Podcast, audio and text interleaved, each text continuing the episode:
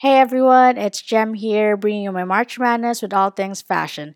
Some wonderful news to at least lighten up your feed. In the wake of the coronavirus pandemic, many fashion and beauty brands have repurposed its production and reallocated profit in order to help stop the spread of the virus. And among those are fashion and beauty giants like LVMH and L'Oreal, who are producing hand sanitizers in response to the shortage of medical equipment around the world. These are troubling and tough times, but knowing companies like these would means are putting their best foot forward and providing some comfort.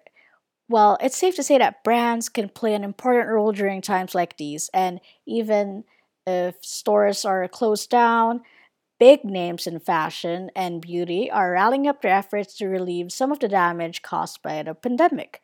And these brands include like Nike, Inditex Fashion Group, LA Apparel, Hudson Valley Skincare, Everlane, Kenneth Cole, PopSocket, Skims, and a whole lot more. With fashion and beauty brands announcing measures in order to help fight coronavirus, whether through donations or turning their offices into complete relief centers.